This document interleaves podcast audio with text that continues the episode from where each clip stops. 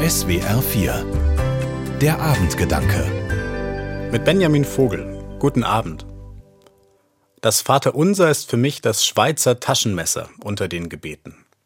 Denn es ist etwas Besonderes, passt in ganz verschiedenen Situationen und praktisch finde ich es auch. So wie mein geliebtes Taschenmesser.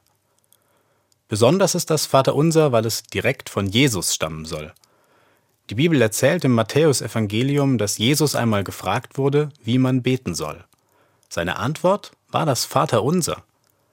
Es ist das Gebet, das im Christentum wohl am häufigsten gesprochen wird, in allen Teilen der Welt und jeden Tag aufs Neue. Und so verbinde ich mich beim Beten mit Menschen überall und über die Zeiten hinweg, sogar bis zu Jesus zurück. Das ist ein besonderes Gefühl. Das Vaterunser ist außerdem vielseitig. Es hat seinen festen Platz im Gottesdienst in der Kirche.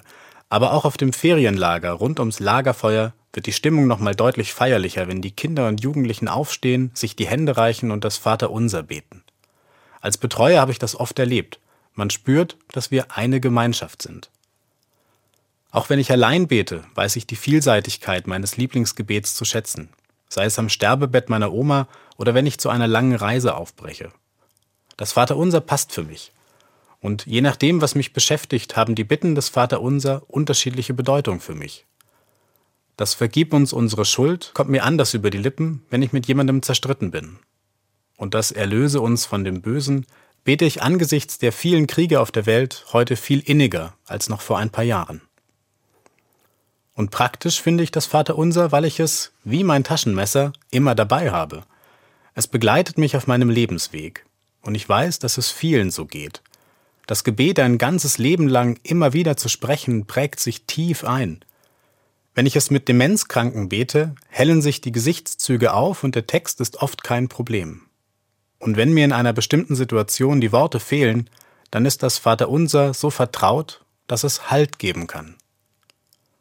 Ich hoffe, dass ich das Vaterunser nie verlieren werde, genauso wie mein gutes altes Taschenmesser. Denn das gilt für beide. Sie sind vielseitig, praktisch und etwas Besonderes. Benjamin Vogel aus Freiburg von der Katholischen Kirche. Die Abendgedanken können Sie auch jederzeit nachlesen und nachhören. Im Internet unter swr4.de.